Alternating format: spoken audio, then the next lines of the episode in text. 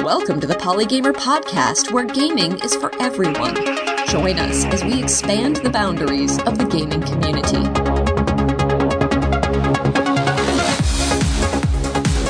Hello and welcome to the Polygamer Podcast. I'm your host, Ken Gagney.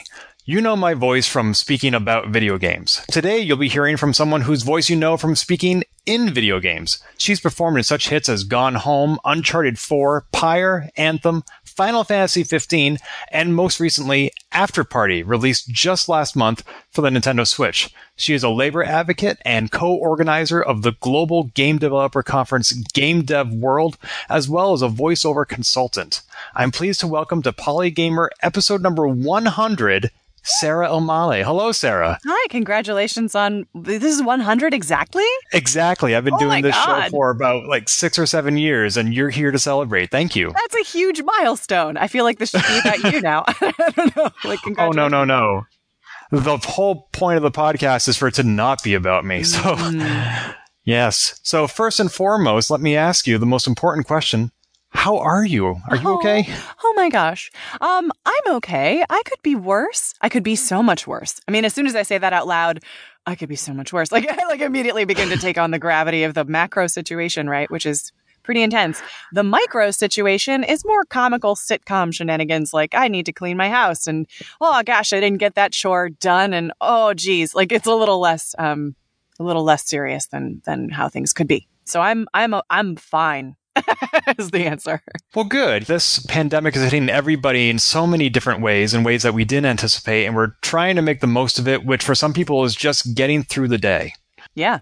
So let's talk a little bit about your career and how you landed in this profession. From my understanding, you started off as a dancer, got injured, went into musical theater, and now you're a voice actor. So, yeah. so I have to wonder, are you exactly where you were aiming to be, or is this just a comedy of errors? Well, I want to, I should be really, really clear when it's like, it sounds like I did, you know, I was in, in a, you know, American Ballet Theater, and then I did Broadway. And I, that's, I, we're talking about high school people. Like that's when I, I danced from when I was like three to fourteen. And then I, that injury led me to discover high school musical theater, which I loved and could to do a whole podcast about, because save all the arts programs across the country, please. It was so powerful.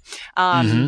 And then in college, I did radio dramas, which kind of combined with having played and loved LucasArts adventure games and BioWare games and games in general from when I was young. So I was aware of games and the people who voiced games a little bit in that half of my life. And then doing radio dramas in college was really the wake up call to like exploring my own range and having fun with just using my voice and things like that. So, um, but the answer, you know, did I end up where I was intending was when I... I spent some time after college in New York um, exploring theater, loving theater, not really liking auditioning for theater, but loving doing theater, and just kind of getting a sense for what these different acting categories means as a lifestyle, not just as a medium that's fun when it's really works, like in theater when you have a great cast and a great script and and all of that in place and a good director. But what it's like when things go bad. How bad is it when things go bad in that category? How how frustrating is it and painful is it or fun is it to audition all day, every day when that's most of what your job is? So by the time I was like a couple of years in in New York City, I was really enjoying the practice of auditioning for voiceover. I found it less stressful and more fun, more playful, more casual than other categories, and really sort of beginning to embrace what it would look like to be a voiceover actor in a really large sense, in the sense of having it as a career as well as just the fun of odd jobs um, or the, a given project. So, um, so most of my professional credits that anyone would kind of, you know, agree are respectable are, are in games. So in that, from that view, from that lens, you would, I would say, yeah, I, I pretty much gunned straight for, for video game voiceover from that realization. And that's what I've been doing. I can appreciate how exhausting auditioning can be. I did a lot of community theater. I tried auditioning professionally mm. in New York City, and it's just mm. so debilitating. But you're saying it's yeah, different yeah. as a voice actor? Oh, yeah. Oh, miles. I mean, and look, I'm sure there are certainly with time, maybe, maybe even I would feel differently if I had spent all this time shedding my inhibitions and worries and all kinds of stuff that as a young actor torture you no matter what category you're in. But um, uh, when I was in New York auditioning for theater and auditioning for voiceover, oh my God, night and day. I mean, like, first of all, a theater audition or an on-camera audition, especially, like your audition's almost ninety percent over by the time you walk in the room. I mean, granted, if you look exactly like your headshot, they should have you in on purpose and they, and they should be expecting what you look like. But just being judged out of the gate of whether you look right for something is not something at all that I worry about with voiceover.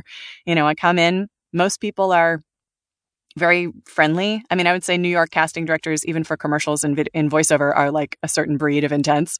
But um, but overall, the mood is so relaxed and easygoing, and people in, in game voiceover tend to just be more hopeful that you're going to be what they're looking for and that you're just going to have a nice time together. And the job of an actor is to go in and, and think of that audition moment as as their opportunity to do the job. Ooh, I get to do this job for, for half an hour. That's so fun. Like, look at this character. They're great. This is my this is my work day. I got to do this. Not like, I hope they give this thing to me, is a is sort of a less powerful, fun position to put yourself in as a mind state. Um, and I feel like that's more true in game voiceover. You go in, you read a little bit, you're in jeans, you're in, it doesn't matter what you look like or what you're wearing. You, you know, you read it a couple times through, easy peasy, lemon squeezy. It's it's really nice. And so I was like, oh, this is good. I hated monologues. Some if I one day I'll find theater monologues that I absolutely love.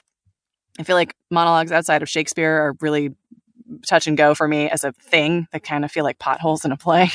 But um, yeah, so just the I, I did not find my way into enjoying theater auditions, where some people may may have, before I decided to commit to this.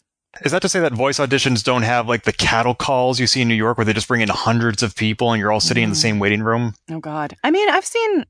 No, it's never more than like five or six people in the same casting slot for a voiceover that I've experienced. So you might see a few people in the waiting room. And I feel like in the early days, I'd be like, oh, that's what I'm up against. Oh, blah. But now like with... You know, I know so many other game voice actors, and I'm such a fan of them. Like, game voice actors, by and large, are very down-to-earth people, very friendly. And we all kind of, like, refer each other for jobs and are excited for each other. And there isn't the same quite kind of competitive aspect. You realize you're kind of competing with yourself a little bit, you know, which is always true. But it's nice to see people in the waiting room for game stuff. Usually, I mean, it might, you might be a little nervous, or you might be like, they'd be really good for that. That's a good idea. But there, it's also just pleasant to catch up with folks. So it's... It's not so fraught. It's really not so fraught. It sounds in some ways less competitive. I think as a community, we're less competitive. I think that. I think so. I, I, I, I you know, you only meet voice other voice actors when you do games, mainly through really conscious, purposeful networking and, and introducing each other to each other, because you don't work um, to together, right? You're mo- mainly recording, if it's booth voiceover, on your own. And and many auditions are M P three auditions. So th- so it's very rare actually to have that casting call kind of experience auditioning in person, um, uh, certainly with other people in the waiting room around you. So yeah, I think we are less competitive. I think so. We all have like a good a bit of a good bit of range and different signatures and and and just sort of people. Yeah, I don't know. I think feel like we. It's not quite so. That's just not the vibe, which I love. Oh, that's wonderful. Yeah, it's good. So how do you get the opportunities? Do you apply to audition? Do they come to you and say, we have a part for you? Do you have an agent? I do have an agent. I, this is not something you hear often, but like, I love my agents. I think they're great. I love having someone who's an advocate for me. Um, if, you know, if there's something isn't quite handled properly, I have someone who get, who can be the bad guy or, or just sort of be firm about something. Whereas I just get to stay the cozy, sweet, you know, talent side of things. I think that separation, even if you are someone who's capable of negotiating for yourself and, and understanding all of the, the details of contracts and things, like having that multi-role division, um, specialization is really useful to me. And they're just hardworking and sweet people. I've, I felt I've had different agents before, and this particular relationship has always felt very like an open communication. I talk about what I'm interested in, what I'm most passionate about, what I'm not really passionate about necessarily. You know, I talk about, they, I feel like they are interested in and have a sense of my range and what I can do. They're paying attention to kind of what sticks with me and what I respond to. And I just feel very free to discuss openly where I'm at and what I want with them, which isn't always true. I mean, when you're, especially when you first get an agent, you just, you want to please them so bad, and you want to, and I still want to please my agents because they're awesome, but like, you know, you're just, you're in this weird, you're like, you work for each other, you make money together. So it should be like a partnership, you know? And so, so often, you know, in New York, I, I didn't have that feeling where I was like, oh, I'm wasting their time, or like, I hope they still believe in me, or, uh, you know, pressure to book and blah, blah, blah. So it's a, it's a very, I wish I had advice on how to find that fit. It's a really, really, really tricky thing to find and do, but, um, but I'm lucky. And I, this was my dream. Like, this was my first choice agency when I moved out here. I, it was the first meeting I took, um, when I was exploring living, moving to Los Angeles. And when they said they would sign me, I was like, great, thank, thank you. Awesome. That's perfect. Do you want to plug that agency? Sure. S B V Talent. They had, and, and, and the main reason was they had a lot of my favorite voice actors from games. You know, they had BioWare folks and Naughty Dog folks. And um, it seems like their agent who was handling games was really passionate about games as a category, because she wound up representing many of these wonderful performances. Um, so many folks who've been there have been there for like a couple decades. You know, I mean, they really stick around. There's a sense of family, um, which I really love. So what is it you've told your agent you're passionate about? What is it that you want to do? Games. I told them I love games. I came, I mean, you know, here's some more shop talk, but like, it's a, it's good. You do want to present a value proposition to your agency, and that can mean versatility. It means, you know, maybe being being gifted or amenable or willing to learn up and, and kind of be competitive in uh, multiple categories. So at the time when I came to them, I had booked a number of indie games on my own out of New York, but I was really, my stronger case was in commercials. I'd booked a few national commercials. I had a really nice sounding commercial demo. So kind of like coming to them with an, a, a bunch of different categories that I was open to and and aware of was kind of key. So um, I still need to give better attention to animation, because animation is so fun. I like I don't I play games more than I watch cartoons, which is why I've focused so hard on this stuff on games. But um, but I would love to do more, mainly because they record together more often than they do in, in games. So the one the one uh, animation thing I've done, which just actually aired for the first time on Netflix, it's uh, Glitch Techs. I'm in episode I think six, and I got to record, you know, in the same room with at the same time as Ashley Birch and Nolan North, and we just had like a hoot, and you're you're sort of goofing off and improvising, and it's like a party. It's so fun. So um, I, if uh, my agents listening to this are like, Sarah, you need to you need to take animation more seriously, and I'm like, yes, yes, I will, I will do that. I will be good for you, and it'll make it easier for you to pitch me, and it'll be great, you know. Well, that's wonderful. That sounds like an all-star cast that you've all people you've worked with before, and you probably had a, a lot of fun together. Oh, that was so fun. I mean, I've I've been like a Nolan North fan for like Uncharted two was a huge reason that I thought not only that I would pursue games, but that I might focus on them, that they might be like creatively fulfilling enough to really focus on and commit to. So yeah, Nolan is yeah looms large, and Ashley is a wonderful human. I've known her for a while, and we have a really similar sense of humor, which is why it's been so easy to direct her, actually, um, on a different game. But um, that was a great day. I was like, ooh, if every day of animation is like this, sign me up, you know, please. Yeah, sure. We'll definitely be talking more about voice directing and also about Ashley, but I also want to ask you, mm. you've worked on games like Uncharted and Gears five and Anthem, triple A titles, mm. and as you mentioned in New York, you worked on indie titles, and those mm-hmm. can include Gone Home, ROM twenty sixty-four, Afterparty. Do you have a preference, or have you told your agent, I want to work on big triple A titles, or I prefer the smaller indie stuff? That's interesting. I mean, I want to work on good things. I don't think that's very, that makes me very unique. um, uh, it's not a very fancy answer. I want to work on good stuff, but it's true. Like I, I love indies. I have worked really hard with the union and with um, just as a kind of a creative amb- and cultural ambassador at, from actors to indies, because indies have really beautiful experimental stories to tell, but have less access to the traditional voiceover casting and recording pipeline. It's everything's very entrenched in triple A and very kind of closed off, kind of mysterious. So I've done a lot of work personally and then now professionally, consulting wise, kind of bridging those two worlds and arming indies with the same information they would need to kind of cast and and work with really wonderful actors. So I, I did not want to leave indies behind when I moved to L A, and I moved to L A to work with folks who had more resources and were telling kind of larger scale stories. Um, you know, BioWare and Naughty Dog were at the top of that list, um, which is a, a list that grows, which is wonderful. But yeah, so I've only ever wanted, to, I've always wanted to do both. I've always wanted to do a breadth of things. And that's true of games too. I, I play a breadth of things, and I want to, I want to see a breadth of, of styles of games and sizes of games made all the time. A lot of my advocacy work is in making the space more open to inspiration from different places and different kinds of games to be made. So I'm all about that variety. Yeah. So certainly the triple A games are telling more expansive stories. They have more resources. Have you found any difference from the voice actor perspective of it's a different experience working in one versus the other? Hmm. I think it's a good question. I feel like I... because I'm trying to remember back to when I had mostly done indies and was new to triple A.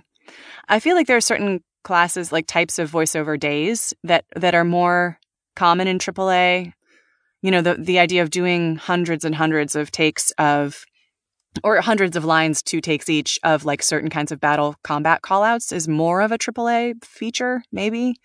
Um, not necessarily, but in my experience it was. And indies were more likely to be kind of like idiosyncratic characters, and um, I was more likely to act outside of a signature that I've seemed to have developed in triple A, which is more of a tough chick kind of vibe, variations on the tough chick. So indies tended to be more conversational, more more whimsical, I would say. And then in, in and then in triple A, it would be like, we have these this many lines to get through. It's a lot of lines, and we're going to just sort of go at a clip. We're going to do two in a row of this, this, this, this, and this, and it's going to kind of feel samey, and you're going to make it li- alive, and that's your job. So a little bit more deadline-oriented, perhaps, in triple A? I mean, indies are also... I don't, I don't know that I would say that, because indies need to, you know, they, they have, they're counting their change a little more, maybe. Mm-hmm. So, I mean, they're, I don't know if they think about it in the same way. Um, mm. I don't even know if they have the sort of wherewithal to break, like, I think it's a new exercise for them to kind of look at their line counts and start to budget that way and like actually prepare ahead of time for that. Um, whereas triple A has it down to a science. I don't know, I guess both. Yeah, hard to answer. Well, here's another comparison I'm curious about, mm. which is you've done a lot of musical theater. And mm. as you know, you have so many tools at your disposal. You have lighting, you have mm. costume, you have makeup. Mm-hmm. What is it like being a voice actor when you don't have those tools in your toolkit and all you have is your voice? Is it harder to perform? I don't think it's, it's a specialization. I don't know that it's harder. It's harder in some ways and easier in others. I mean, I actually think theater maps better for that act of imagining to voiceover than film does, maybe. Like, I miss the loss of a costume sometimes. You know, wearing heels does a certain thing to you, or, you know, a certain skirt having a bit of play in it does a certain thing to you. So costume maybe I miss, I suppose. But, I mean, if you're on a performance capture set, it's really not that different from, like, intimate theater in the round, except the audience isn't isn't there yet, you know. But you're not acting to frame. You're just, it's really comes down to your ability to invest your surroundings with realism and, and gravity and to, to, and, and make the relationships seem true and spontaneous with the people that you're with. So, I mean, that's a very close mapping in a way. Your projection is certainly very different. Um, I think performance capture, I think Amy Hennig distilled it down to like having a, an on-camera face, a voiceover voice, which can be very intimate. And you can do a lot of in- intimate things that you would never get away with in theater. And then like a, a sort of a theater in the round body. So you're kind of working that coordination, kind of being a little ambidextrous. But yeah, I don't know. I mean, for me going from theater to radio drama, I was starting to be aware of what the limitations are, but what the freedom is too. Like there, it's limiting, but it's freeing. I find it vastly more freeing than limiting. Me personally, I'm still using my body. It's not getting... which is so fun. Like I'm still using my body to make all kinds of shapes just to, to get sounds out of my voice. It's just not getting picked up and shown to the player, but it's still part of the creation process, which is fun. I love being cast for things that I would never get cast for in life. I would never get cast as the Raider in For Honor if someone saw a picture of me, ever, ever. It's so awesome. I love it. I love that. So I tend to relish kind of the subtlety and the the richness of what you can convey in your voice, and I find that really freeing and very, very um full. So I don't feel that I don't feel that loss and that frustration. I think that um although I will say that performance capture, adding some of that in where you don't have to ex- make explicit with dialogue relationships and other things like that, is really exciting. Um, the fact that you can just sort of close distance with each other and interact physically with each other, and that kind of conveys information about who you are to each other. That's very thrilling. Um, so that adds some of that back in, which is good. When people appear on stage or in a movie, they expect to be recognized. It's part of, you know, their popularity, their fame that they capitalize on. Mm. Do you expect or hope to be recognized in games? I I have a bad habit of disbelieving that people do. And not because it's like, not because I, I, not because I have some concept that I'm so good at disguising my voice that they never would. I just am shocked that my voice makes an impression on them that they could then summon when they hear it again. I'm just like, how did you know it was me? They're like, I've listened to you before ever. What are you talking about? Um, friends and things usually. So that's where I come from. It. No, I don't expect to be recognized at all for that reason. I don't know. I feel like I'm somewhere in the middle. I have, I have. a range up, you know, I can, I can do higher voices. I'm cast more for lower voices. I have some okay accents in my back pocket, and I study, you know, when I get hired for them, which is fun. So that, that does some to disguise my voice, or can. A lot of it, I think, is actually sensibility. I was on a, a podcast, an Anthem podcast last night, And, I, and we had this long, lovely podcast length conversation where I sounded like this. And I was like goofy and silly. And, you know, it, my voice lived here. And then at the very end, I just said some, you know, I said the slogan from, there's like a little tagline from Anthem, you know, strong alone, stronger together. Um, and it went deeper into my range, and that's sort of where more my freelancer lives. And their minds were blown. They were like, oh my God, it's actually you. It's not just some random person. So sometimes all it takes is a degree difference of, of psychology and, um, you know, where your head's at. So it, it doesn't actually maybe even take much to kind of disguise your voice without having to go full cartoon. But no, I don't know. I think that our, our industry is changing as far as voice actors, some voice actors developing a more visible profile um, through other means, you know, if they're streaming or if they're doing other stuff like that. So, and that, and that is, I think, seen as a benefit to, to games who want, uh, who, who appreciate a, a recognizability factor when marketing to their fans and things like that. So we may see more of a premium placed on familiarity with voice actors um, and, and hoping to recognize them, looking for work that has them in it um, by their fans. That would be a new thing. That's like new to the last decade or so of voiceover. Before that, it was a fully anonymous kind of deal. So how do you choose what kind of voice or tone or register to use for a character, such as in Afterparty, where you played mm-hmm. the sister of Satan himself? So good. She's so good. I mean, we worked on that. They were very... Um, They were very, they're good directors, and they had a really like specific aesthetic and sensibility that they wanted. I feel like probably what happened is I went in there with a stronger, slicker version of her, um, more like corporate lawyer, badass lady running a company kind of vibe. And then they stripped it back. They were like, she, they, they made her power a little more quiet, a little less self-announced. So if she was like, if I had gone in and been a little bit more like this, then they would have been like, okay, dial it back. What does it sound like if she's just... yeah, I'm not really that worried about it. You guys will get back to me when you got the information. You know, like it just sort of takes a little less. I don't know if my examples just demonstrated what I'm hoping to say, but uh, but yeah, they they sort of tuned those. Very often you're developing a voice on the fly. I mean, you send an audition in, you might not hear anything about what they liked from that audition until you get into the session. That's very. Uh, I've often gone into sessions not knowing what I'm doing or the game I'm in. Like, like I'll be like, what are we doing today? And they'll be like, you are a Russian soldier sniper person. Okay, cool. Sure. So sometimes you go in with an idea that you had and that, that, you know, you had a strong concept for the character right off the bat. Other times you go in and you have no idea what you're doing and you just build it together. So what was it like being the sister of Satan? I loved her. I loved that quiet power of her. I felt like she was like, yeah, I felt like she was, oh man. She had high standards. She was actually a really good person, and she but she'd lived in this sort of cynical, debased world for a long time. So that combination of like exhaustion but core kind of goodness was really interesting to me. I have someone in my life who has gone through very close to me, very close to me, super precious to me, who has gone through a journey of addiction um, and worried about how to reach out to them, how to help them. You know, so all of that storyline was extremely personal to me. It felt very, very, it's it's always important for your character to be believable and to land with people. But it, I felt like I had to do justice to this piece um, for that reason, personal reason. Yeah, I loved, I mean, I loved their, I loved Oxenfree. I was so thrilled to work with them. So thrilled. Um, I knew that they would be funny, that it would be some of the funniest dialogue I'd have the pleasure to speak, that the world would be, you know, sassy and flavorful and, and wild. So it was kind of a, it was a joy. She was, she was cool. I dug her. That's really impressive. I know so many actors prefer to tap into their own experiences and relate mm-hmm. to the character mm-hmm. and bring their own uh, life experiences. Yeah. But I can imagine it would be difficult to do that for such a fictional character in such a hellacious world. And yet oh, you still no. found a way to do it. Oh, nonsense. No, no. I mean, you, I think if you were the kind of person who is going to voice video games, like Nolan North, I think, said this a while back, like, it's like being a kid on the playground, when, especially performance capture. Like, you either as a person, as a human, are able to embrace your imagination and find truth and to believe in it so fully that you can make other people believe in it with you. That's just like a core fundamental necessity for this particular job.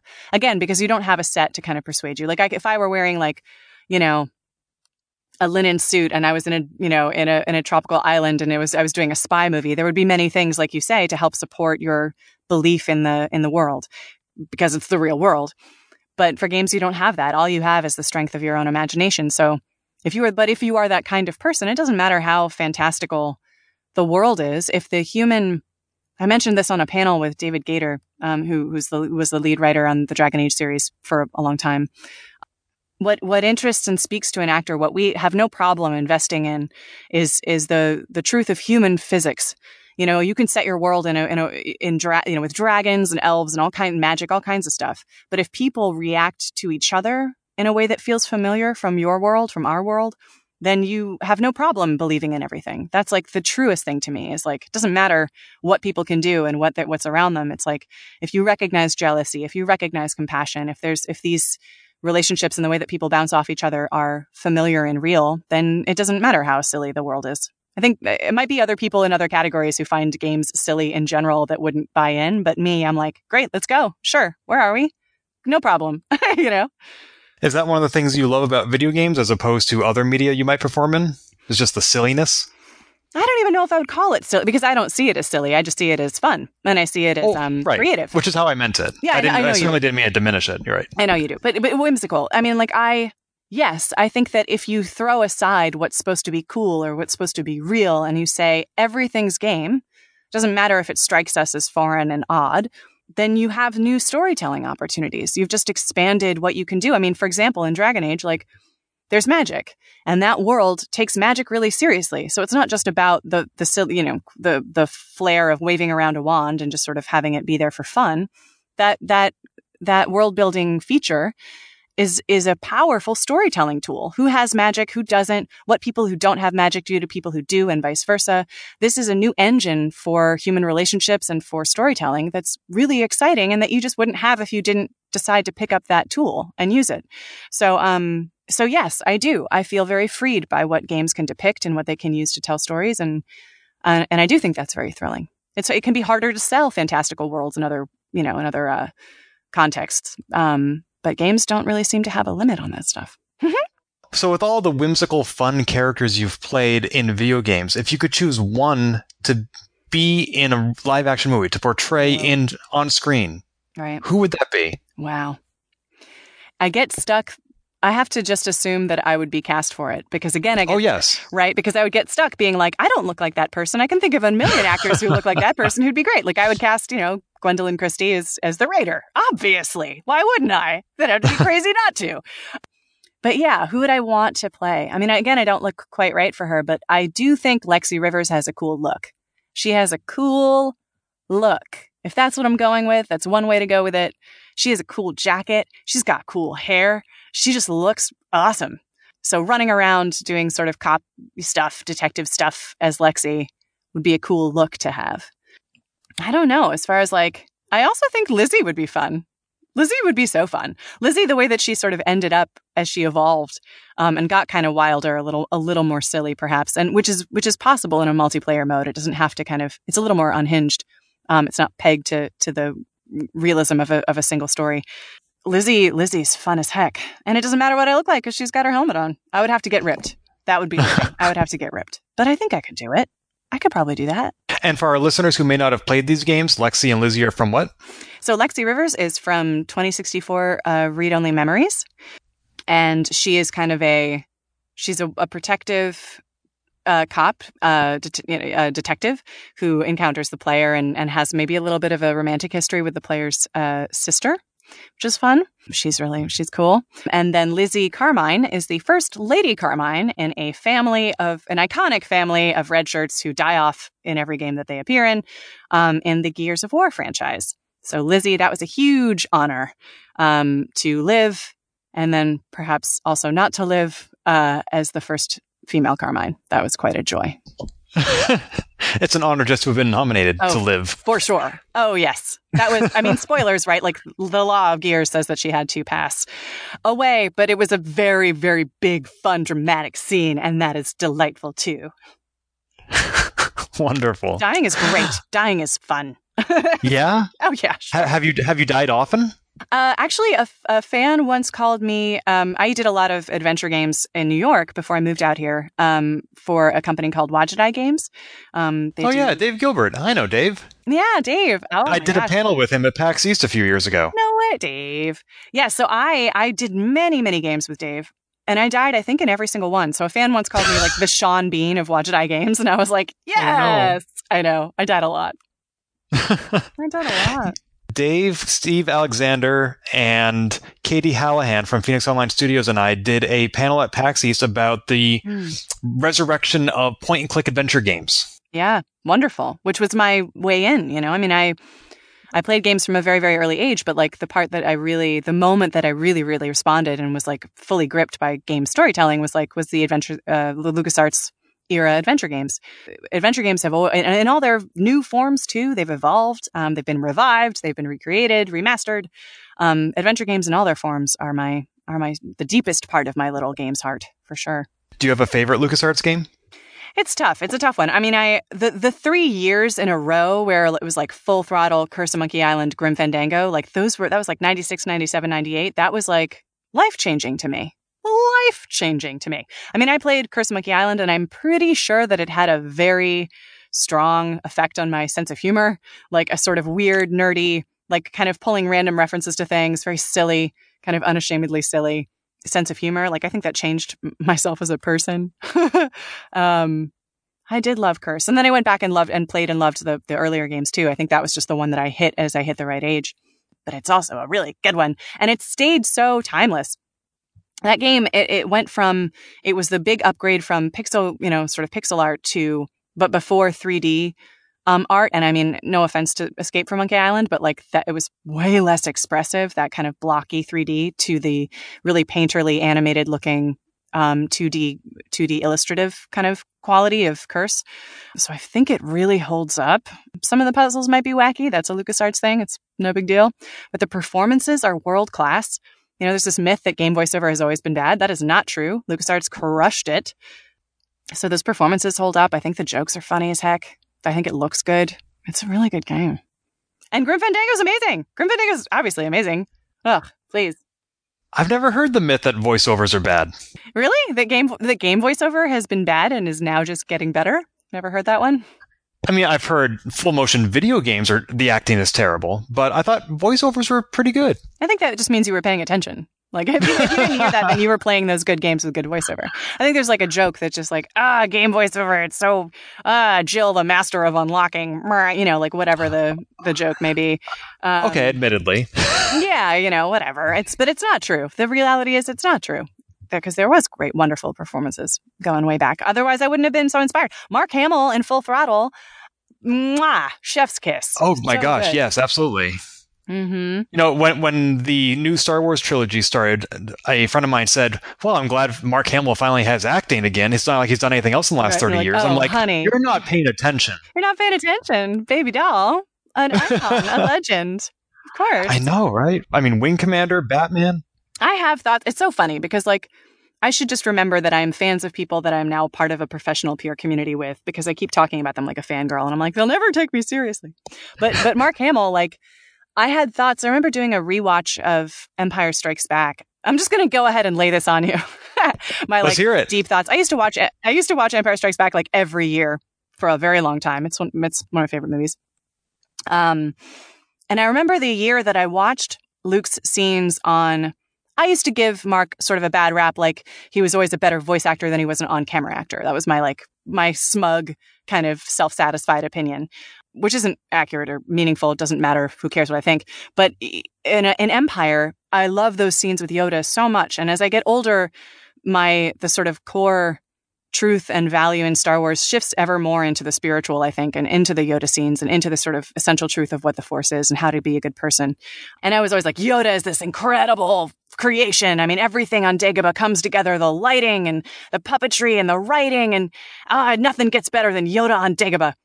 But you watch Mark and he sells it.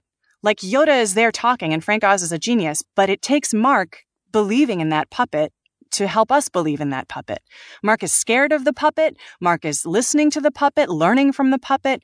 You know, I mean, he's like humbled by the puppet, frustrated, all of those feelings and all of that work to elevate Yoda as a person who we should respect as a mystical being is done by Mark. And I think that is such a voice actor's It's any actor, but it's a voice actor's ability, because it's that same thing I was talking about before. It's like the power of his imagination to stare at a puppet and see all the people working behind the se- sleeves with, you know, with their behind the scenes with their hands up its butt and everything, like, and still give it truth.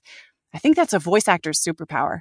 So I think he's always just been this person who's a wonderful actor, who has a voice actor's kind of engine. And it's just made him an incredible performer. I, th- I thought he was amazing in the in the in the latest movies. I thought he was fantastic, and that his years doing voiceover must have contributed to that and helped deepen his his craft. I think, um, as it must have. So I don't know. That's my great Empire Strikes Back nugget of the day. I love it. Have you heard Mark Hamill on the C D he did with Brent Spiner? No, no. What? They they they did a, a musical C D. Oh. Dreamland is a quote-unquote audio film that Brent Spiner did with Maud Maggard, cool. where they are singing songs, but there's a narrative in between all the songs that weaves them together into a cohesive plot. That's so cute. Brent Spiner played every vocal part in Dreamland that was neither Brent Spiner nor Maud Maggard. So basically everybody else. I love that. I love that. I love that. I love him. He's so good. He's so good at what he does. I have a Mark Hamill autograph. I have a Star Wars bathroom. This is so much T M I. Were we talking about my career? I'm a cool person. Oh, God. We'll come back to you. Um, we'll come back to me. In the meantime, my bathroom. Hello. It has like a whole bunch of Star Wars autographs in it. Um, I don't know why they ended up in the bathroom. They just did.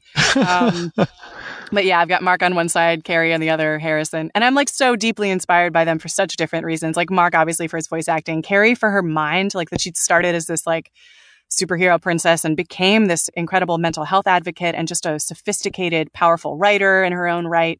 Just kind of the process of finding her voice in the spotlight from from being this, what would have been an ingenue, you know, otherwise.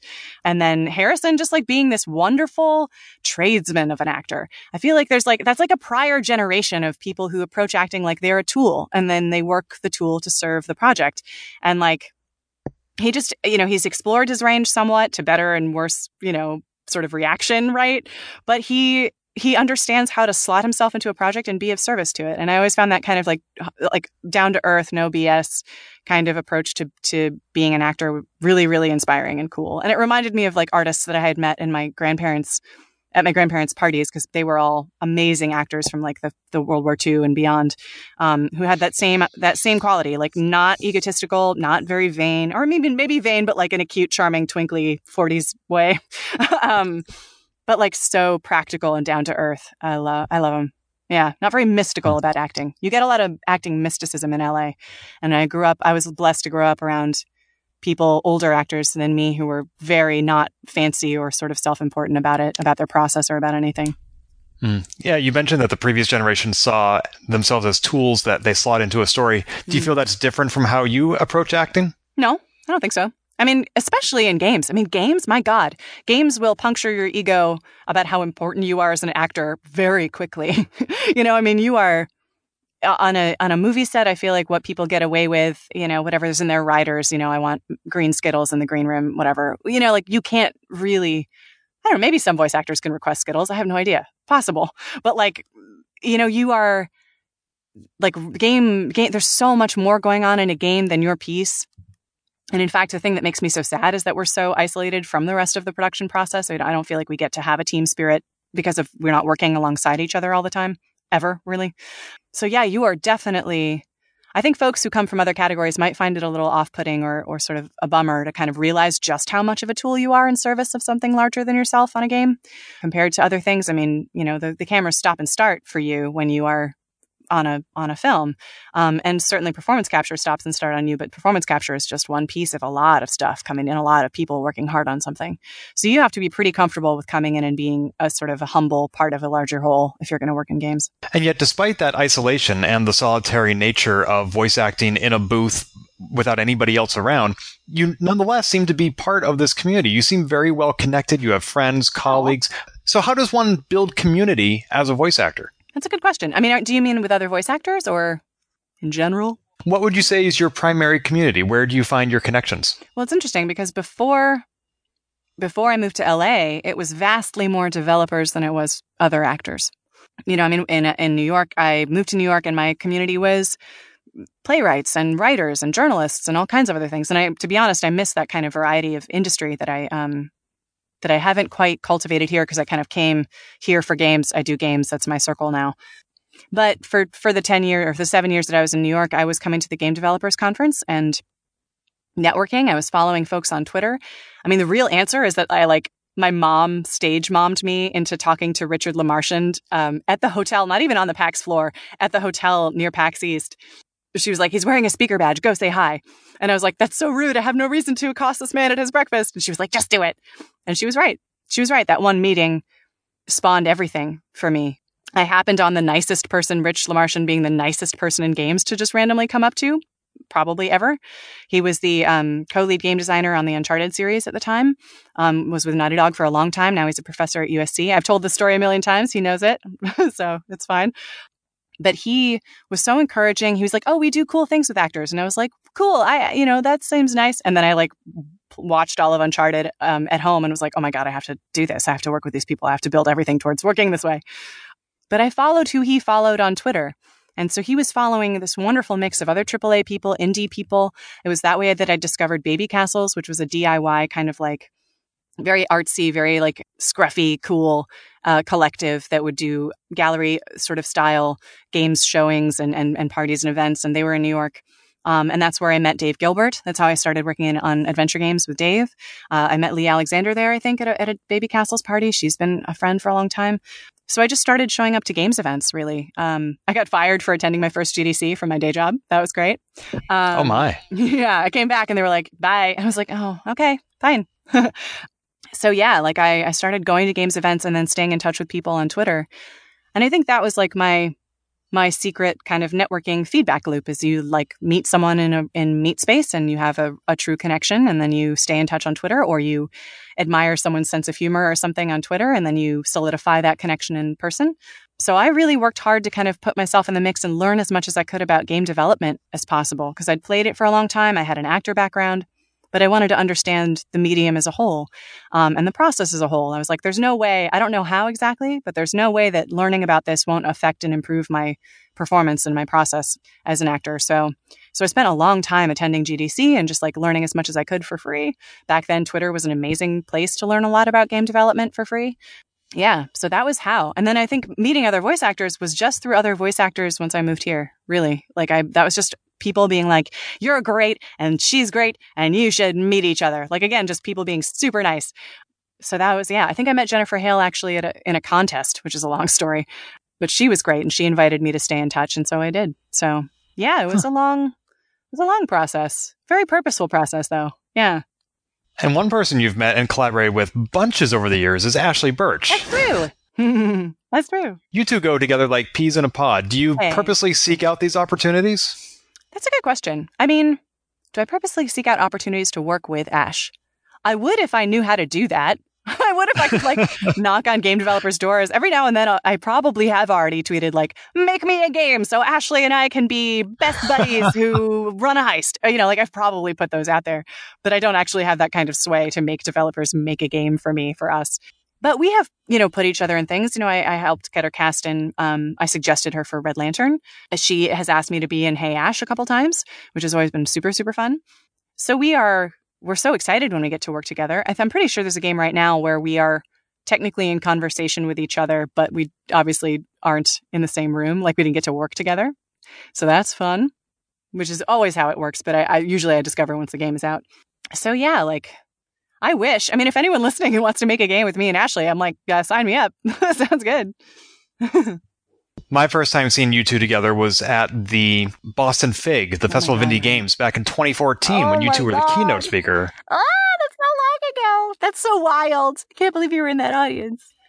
Oh well, God. Boston was my hometown. I would go to yeah. Boston Fig every year. I, it was like seeing all the people who had ever been on my podcast. It was great. Yeah, that's amazing. Yeah, we did. I think, I'm trying to remember correctly. Uh, I don't know if Dan, you know, if, if someone running the, the show asked me first and I was like, well, I want to do this with somebody, or or if vice versa. I always tend to like, I've done, I've maybe given one or two talks now on my own. Or a handful, I've given a handful of lectures now on my own, I suppose. But um, I always prefer, and it's the same with IndieCade. You know, they asked me to host the IndieCade Awards and I was like, I want a buddy. So I got, I snagged Asher Vollmer, who made threes. Um, and I love that. I love sharing a stage with somebody and kind of taking care of each other. on stage and being focused on supporting the other person is a distraction from like feeling totally on the spot. Yeah. So Ash and I both kind of put our hopes and dreams about what protagonists would be like into that little keynote. No, it was it was a great keynote and very memorable. And clearly oh, you had a good time too. We did. We did have a good time. Mm-hmm. Thank you for coming. Of course. You mentioned that you're working next on the Red Lantern, which I saw on the show floor at PAX East twenty twenty. Yay. Can you tell me a little bit about that game? Yeah. That game is um, you you play as a, a young woman, Ashley, who will be voicing your person, who goes through a bit of an identity crisis, has tried a number of things, hasn't really excelled the way she expected to or that people expected her to. So she kind of throws caution to the wind and decides to go out to Alaska and race sled dogs. And you sort of join her at the moment in her journey when she arrives in Alaska and just sort of is kind of winging it and is like putting together a team of dogs and trying to get to her first destination, trying to get to her first home base, a little cabin out there in the wilderness, um, and then begin racing dogs. It turns out it's a little bit tougher to survive in the Alaskan wilderness than she expects. So a lot of procedurally generated events can occur to you on your ride out there to your cabin. Who you choose as your dog is, you know, and who to comprise your team is significant, and your relationships with the dogs are significant. Uh, the wilderness is beautiful and dangerous, and it's. I'm really excited about it as a game, um, and I think Ashley does an amazing job. So many lines for one actress, and uh, and and she just has so many. I love. I was excited to work with her for a number of reasons, but also her range. I knew that she would be funny. I mean, if you're out there talking to yourself in the wilderness, it can't just all be like terror and fear and boredom. Like you're talking to yourself, you're being, you're amusing yourself as best you can. So I knew she would be funny. She would be serious. You know, the the moments of action and capability that that the, the character discovers in themselves would be real and true and strong, and the moments of fear and and loss would be real and true, and then the humor would be there. So I was I was really confident uh, when we cast Ashley that we would get everything we needed for a pretty um a pretty challenging part, I think. And your role in this production is voice casting and voice direction? Yeah, I sort of signed on as a consultant, which is sort of like a, an interesting menu of things, because I started from the very broad thinking that indies just don't know where to begin with voiceover even. So um, my goal is to get them from knowing nothing to uh, being ready to record. So in that case, I was like providing information about the union process and, and all of that other stuff, contract stuff, just structure, you know, helping uh, helping them to get the information they needed to budget properly. And then, yeah, um, I was like, I can also cast and direct this for you if you like. I feel like I would serve... Sometimes I refer other directors to the project if I feel like that's the best move. I'm sort of, and then I'm kind of a casting director for casting directors, right? But um, sometimes I cast myself for that role because I, I think I can give something to that specific project. So yes, I so I, I suggested a few actresses and they really loved Ashley, and so um, and then I voice directed her in the booth, and it was so fun. Walking the PAX East show floor, what drew me to Red Lantern was mm. the dogs. Yes, gotta love dogs. Geez. Oh, they're so good. What was it that drew you to Red Lantern? I think it was it was the vibe. It was the atmosphere. I could picture something that would be soothing and challenging and kind of surprising. I love that. The atmosphere of it, I think, was really special. And it's the kind of thing that, like, you get moments of in triple A games. You know, if you're on your horse out in Red Dead Redemption or something, or if you're in Horizon, there's moments of awe like that at, at beauty. But this seems kind of like a distilled, like, just that stuff. None of the other stuff, just this stuff, you know, um, and that it might be a soothing, cool game. I, I was drawn to the fact that the character would have so much to go through and that it would be a really, really intimate relationship with the player, um, between their player character voice and, and themselves. I, you know, I think that, you know, working with a really talented actor was really exciting to me. I also was drawn to the character themselves. I think that um, it was kind of nice not to, not to like, sort of be all rah-rah about it, but like it was me and Lindsay, who's the creative director of the studio and a very talented producer, very talented developer who wears a lot of hats and is also the writer on the project. It's me and Lindsay and Ashley. Lindsay Rostal is her name. Um, Timberline Studio is the is the company. And so it was just a team of us ladies in the booth, kind of, you know, there was never any whisper of a mandate or threat or worry of a mandate that the character would have to sound sexier or that she would have to perform a certain kind of expected female toughness, or that she couldn't have all of these notes in her in whatever f- way felt most authentic to us as women. You know, Ashley could, we could kind of push her in whatever direction felt true to us and not worry about some sort of focus tested perception of what a female character can be. So that was kind of exciting in a low key way. And that vibe yeah. in that room, that creation process was really smooth and comfortable and fun for that reason too, you know. I really like the character and how she defines what it is she's going after and why. I mean, mm. she says that she grew up trying to live other people's expectations and she ended up being a disappointment. So now it's time to shed other people's expectations and try to fulfill her own destiny, whatever that may be. Mm-hmm. Yeah, I think it's something that people relate to. We're all looking for a sense of purpose and how to live authentically. I mean, I think that's one of the one of the truer, more lasting messages or, or questions to kind of try and tackle with art. Maybe not answer, but tackle. You know, is how can we be the best person that we can be and the truest person we can be? I was just on a different call for a different game yesterday, and we were talking about death, actually. There's a, there's a theme of death in, in the game, and and the idea that the there is no way to prepare for death except to live authentically. That's the only thing you can do, and that will leave you on your deathbed kind of not regretting things, as if you had tried your best the whole time to live as authentically as possible. That's one way to think about it. It's probably not the only way to think about it, but that's certainly how I think about it. That's that's what I think about. That's the only thing I regret, is if I felt like I didn't do something that I was drawn to do out of fear or something like that, you know. That's why I decided to do voiceover. Like, I was like, this is a silly career, but I will regret not having tried my hardest to do this if I don't do that. So I better do it, you know. Um, yeah, anyway. Side sidetrack. No, a very meaningful one. It's much better to regret trying something to, than to regret not trying it. Yeah, I think so. I mean, you know. Mm-hmm. Yes. So I like I appreciate that character for doing that. She's out there trying to answer a question. Um, you know, and I think that's it's one that we can all relate to, ladies and and other than ladies. You know. So we've been talking a lot about your voice acting, but you have this all this whole other realm of mm. yourself that we haven't broached yet, which is mm. game dev world. Ah, yes. I, I put the dot in there. You know, my co-founders and other people like don't put the dot in there. They just say game dev game dev world. I've always said game dev dot world. I don't know why. Uh, I suppose it doesn't matter. game dev dot world is also the U R L at which you can find out more about it. Is handy, but I don't know. Whatever. So tell me more about game dev dot world, which debuted last year. What is, for those who are not familiar with it and have not yet been to game dev dot world? Right, right. What is it? It is a global online free games conference. So it offers in its normal conference style iteration, not like the fundraiser, which we just completed. It is, although similar, it is a series of talks live streamed and translated live into from out of eight languages. So these talks are given in a variety of languages by people who make games from around the world, translated into all those other eight languages as a way to kind of spread and share game creation, game development, insight, inspiration, knowledge directly with folks in their native language, fluent and kind of confident in their native language to folks around the world. Um, it was, I can go into sort of how it came about. I mean, but that's, that's what it is. It's, you go there for games talks to learn about how different games are made in different places around the world. Um, and to kind of see encounter the global de- game development community um, in this kind of intimate, kind of technologically facilitated way. Yeah. For free. Did I mention it's free? It's free. So it's free. So what need were you looking to fill with this that other events like G D C or AlterConf weren't themselves filling? Mm. Um, I... My personal inspiration, my side of the, the game dev dot world creation story, origin story, biblical story, is... um. is that I was working as the game maker relations for IndieCade. Um, and I love IndieCade. I've loved IndieCade for a long time. I went from doing game maker relations to hosting their award show, which I love to do. And I and I and like I said before, like I already explained what I was kind of getting out of going to games events in person. But G D C is expensive. G D C is extremely expensive to attend on your own. Um, you know, companies that can afford to send their employees do, and then the folks who very well can't afford to send themselves have to, have to pay for themselves to go. Um, I paid for my own ticket for years as an investment in myself, and if I hadn't had those means, I would have been sad, you know. So I had that in my experience already of having attended G D C for a long time. I was working as game maker relations for IndieCade, and I had one developer whose native language was not English, was Japanese. His English was not very good.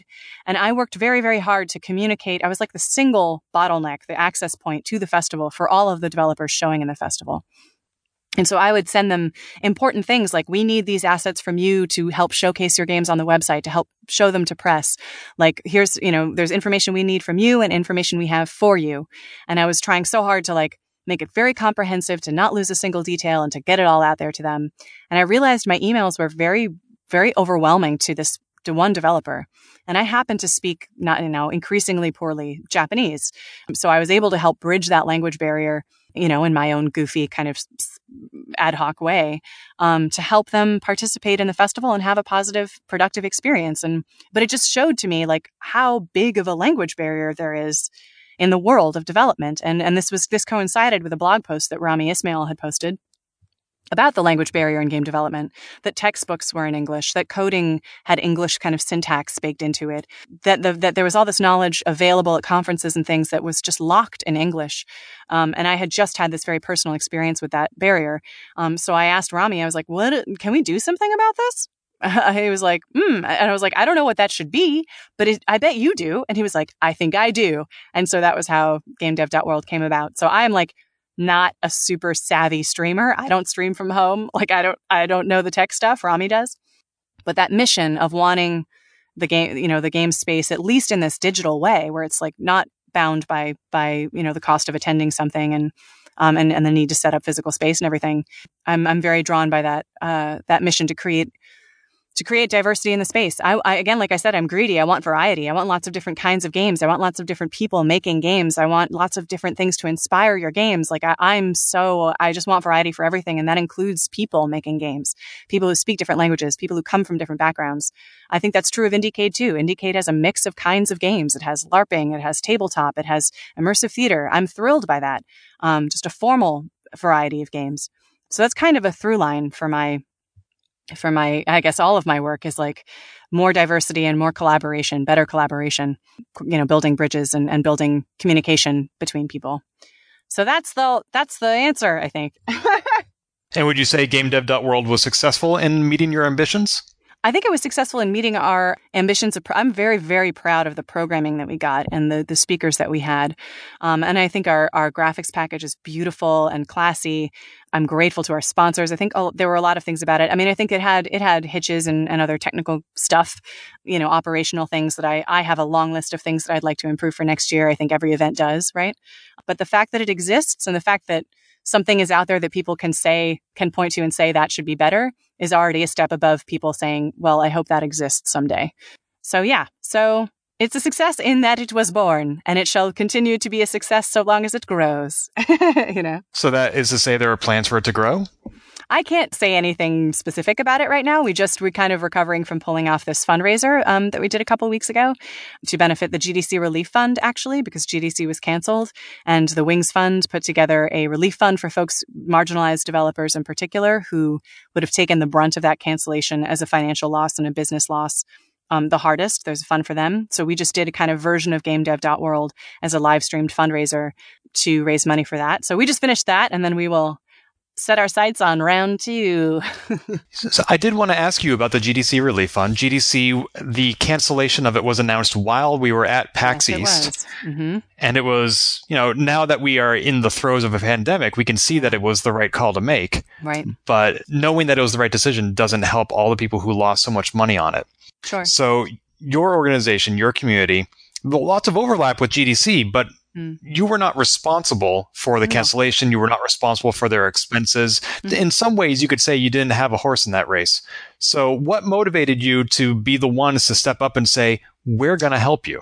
Well, I think we always, we again, like I said, our, part of our mission was addressing the limitations in G D C. I found G D C, and I see them as perfectly complementary. I mean, I have had irreplaceable connections built at G D C that I'm not sure would have happened online. But I think there, in in that around in the negative space around that event, where there was a lot of connections that could have been facilitated or that can be facilitated online.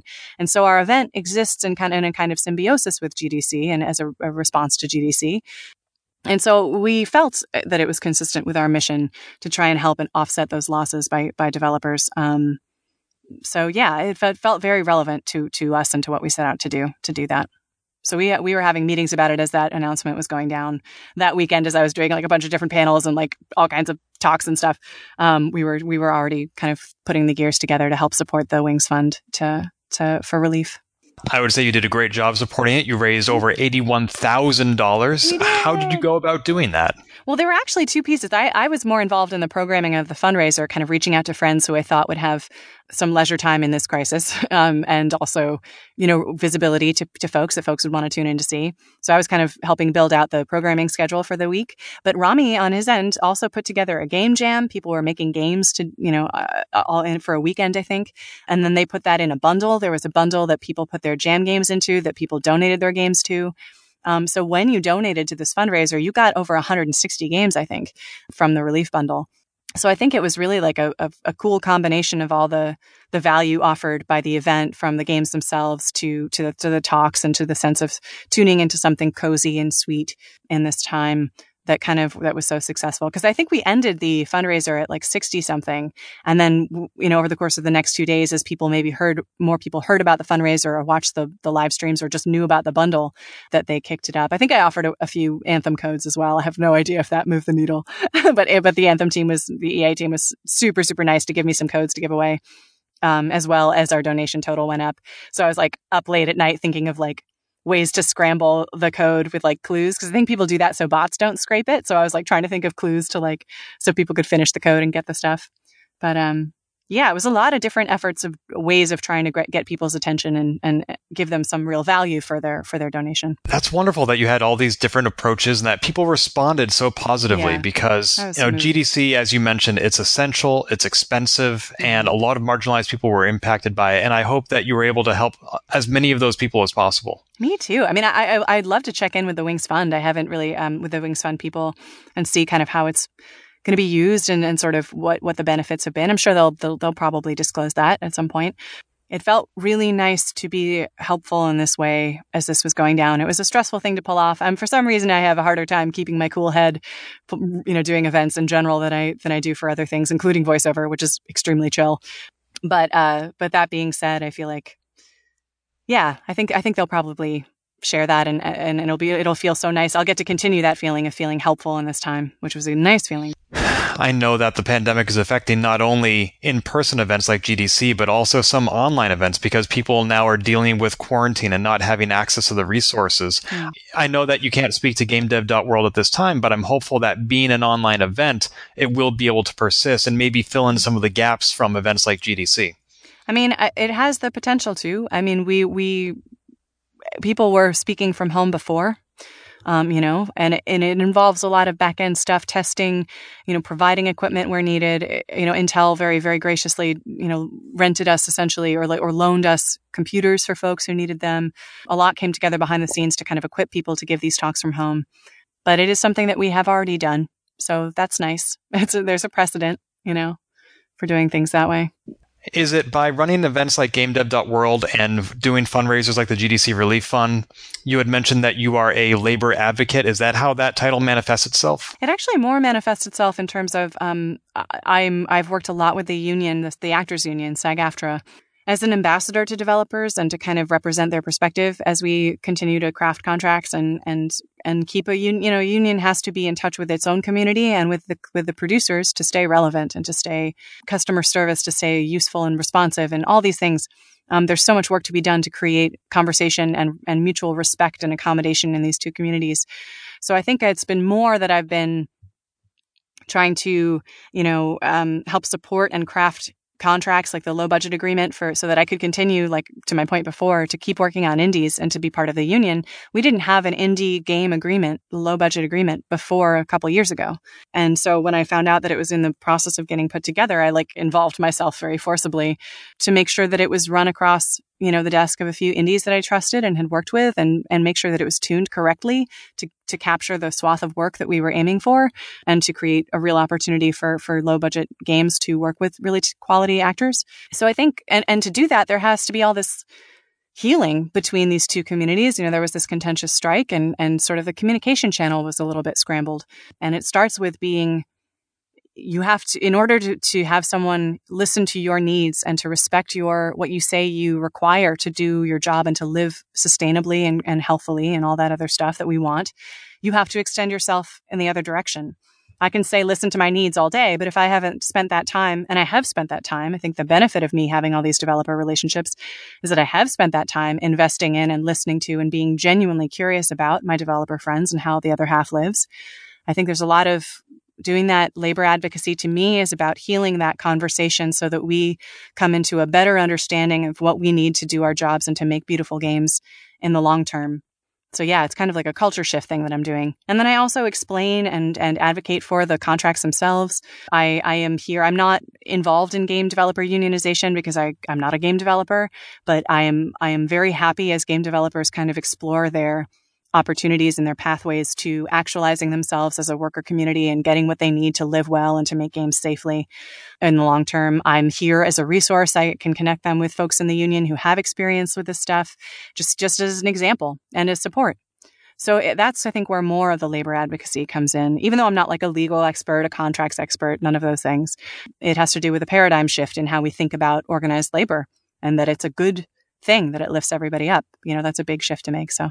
But I think it's happening. And if it is happening, it's thanks to the tireless advocacy of people like yourself. So thank you so much for contributing your time, your energy, your passion. It would be very easy for you to be a part of the community and not be so engaged. Not everybody has that energy or that drive. And it's, it's great that there are people like you who do. Yeah, it's a re- it is interesting. It's, it's it has to come from people who are who have that bandwidth.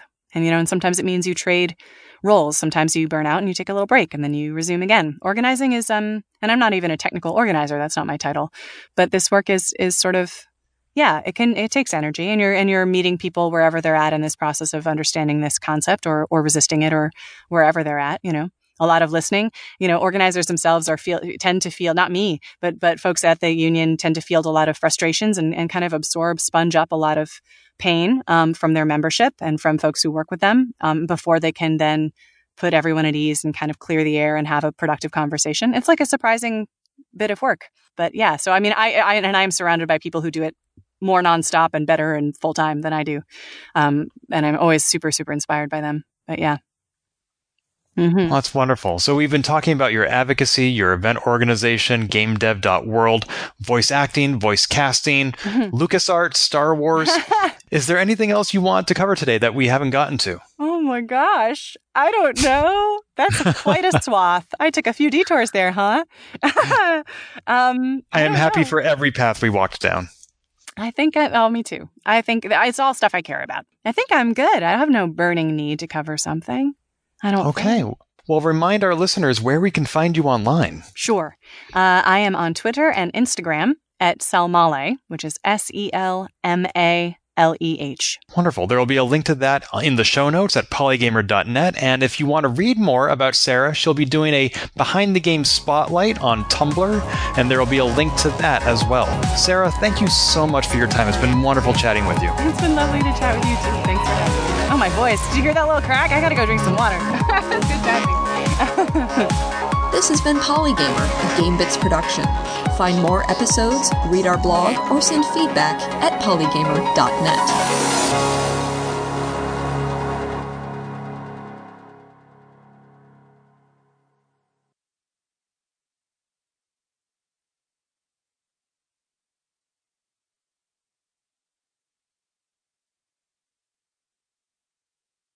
I don't know why I feel the need to refrigerate my Sour Patch Kids because they're like made of plastic. Like they're not going to go bad. I don't know. But no, they're very cold and very hard. So is this a voice acting technique to chomp on candy while performing? Um, not while performing, but um, uh, sour things will get, excuse me, will get your saliva going. So if you have that sort of smacky, thick sounding um, situation going on in your mouth, if you like eat a, traditionally you'd eat like a, take a bite of a green apple or something.